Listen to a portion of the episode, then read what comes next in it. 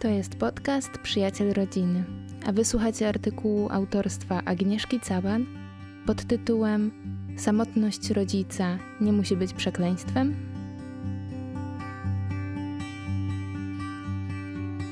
Samotność ma wiele imion. Samotna matka lub ojciec, choć przybywają na co dzień z kimś bardzo bliskim, ich własnym dzieckiem, to jednak w realiach życia – Odczuwają samotność jako podwójnie dotkliwą i rzeczywistą.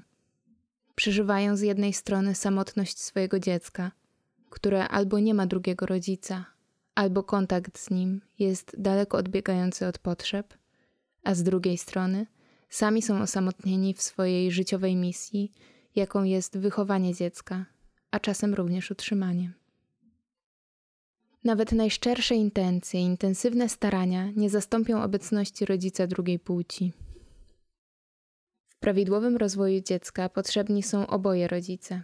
Dziecko ma prawo mieć mamę i tatę, wychowywać się w kochającej, szanującej się rodzinie, która buduje trwałe, silne więzi i głębokie relacje, dzięki którym będzie ono zdolne do tworzenia podobnych w życiu dorosłym.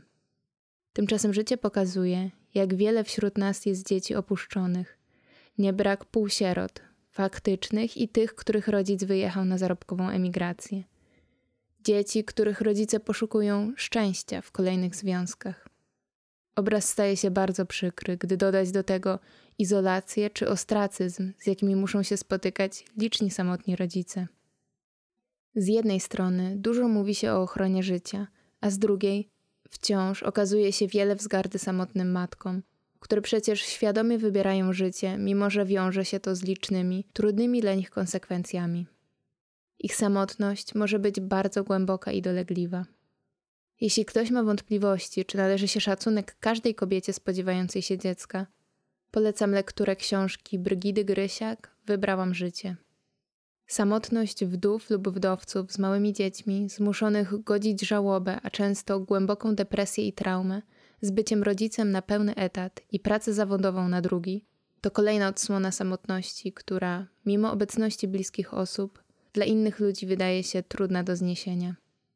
Samotność starszych rodziców, których dzieci pozostawiają pod opieką osób obcych lub nawet bez opieki, to często ma miejsce na zachodzie, łaknących odrobiny miłości i zainteresowania, też wydaje się być porażką ery tylu udogodnień komunikacyjnych. Rozejrzyjmy się w naszych środowiskach. Mamy realny wpływ na to, jak traktujemy samotne osoby, jak wyrażamy się o dzieciach i rodzicach, którzy nie tworzą pełnych rodzin. Nie chodzi o to, by pochwalać czyjekolwiek złe wybory życiowe, ale by zamiast oceniać i wyrokować, być człowiekiem. Każdy z nas ma na swoim koncie niewłaściwe wybory – Niech nie wydaje nam się, że nic nie możemy zrobić, że to nie nasza sprawa.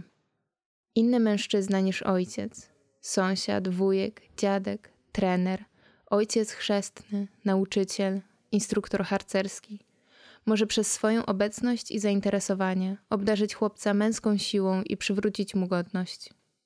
Warto ten proces przeanalizować z perspektywy filmu takiego jak Odważni z 2011 roku.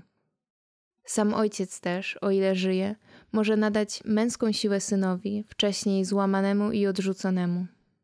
Przykładem może być film Królestwo Niebieskie z 2005 roku. Podobnie dziewczynka łaknie akceptacji ojca, dostrzeżenia jej piękna i nazwania go. Jeśli ojciec tego nie robi, może wykorzystać to jakiś mężczyzna, który nie ma szlachetnych zamiarów. Ojciec chroni swoją córkę, jej godność z siłą, z jakiej sobie niestety często nie zdaje sprawy. Jeśli go brak, trzeba koniecznie postąpić podobnie jak w przypadku chłopca, ale misja ta będzie przebiegała zupełnie w innym kierunku. Polecam książki Stacy i Johna Eldredge'ów oraz broszurkę Uzdrawiająca moc ojcowskiego błogosławieństwa Lindy Schubert. Jeśli ojca nie stać, niech będzie stać inną osobę, która może być mentorem takiego dziecka – może jesteś nią ty, drogi słuchaczu. Dzieci samotnych rodziców bardzo potrzebują dobrego wzoru kogoś drugiego, odmiennej płci, kogoś, na kogo mogą liczyć, spędzać z nim czas.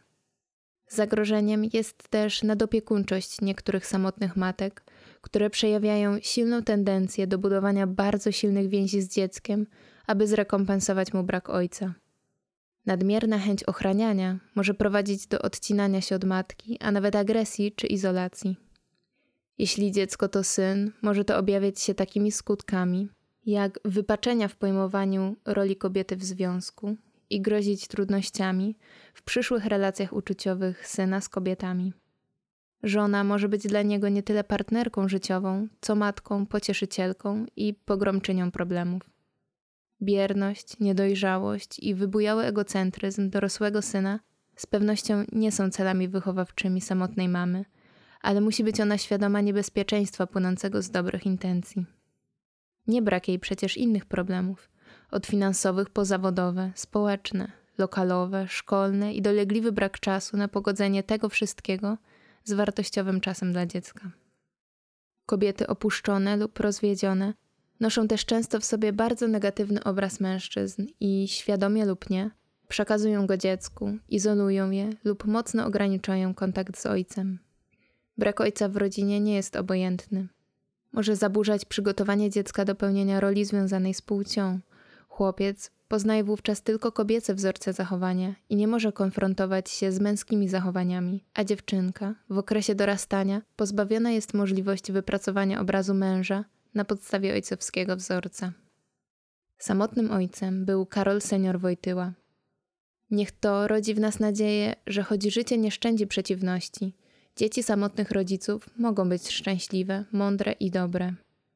I choć Leonardo da Vinci był nieślubnym dzieckiem, co niezwykle utrudniało mu kształcenie się i rozwój osobisty, został jednak znanym po dziś dzień malarzem, architektem, filozofem, muzykiem, pisarzem – odkrywcą, matematykiem, mechanikiem, anatomem, wynalazcą, geologiem i jeszcze w dodatku rzeźbiarzem.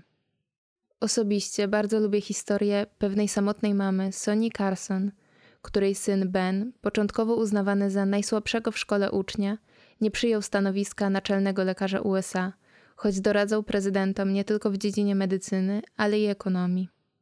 Jako światowej sławy neurochirurg dziecięcy wolał zostać ze swymi małymi pacjentami. Jako pierwszy na świecie zaczął przeprowadzać udane operacje usunięcia połowy mózgu u dzieci i rozdzielił zrośnięte mózgami niemowlęta. Ben jest przemiłym, kulturalnym, niezwykle skromnym człowiekiem. Wyrósł w rozbitej rodzinie, w slumsach, wśród przemocy i przestępstw. Co zrobiła dla niego jego matka? Przeczytajcie Państwo w jednej z moich ulubionych książek – Wychowanie przez czytanie Ireny Koźmińskiej i Elżbiety Olszewskiej. Artykuł autorstwa Agnieszki Caban, opublikowany w magazynie Przyjaciel Rodziny, wydawanego przez Centrum Życia i Rodziny. Nowe podcasty ukazują się w każdy poniedziałek.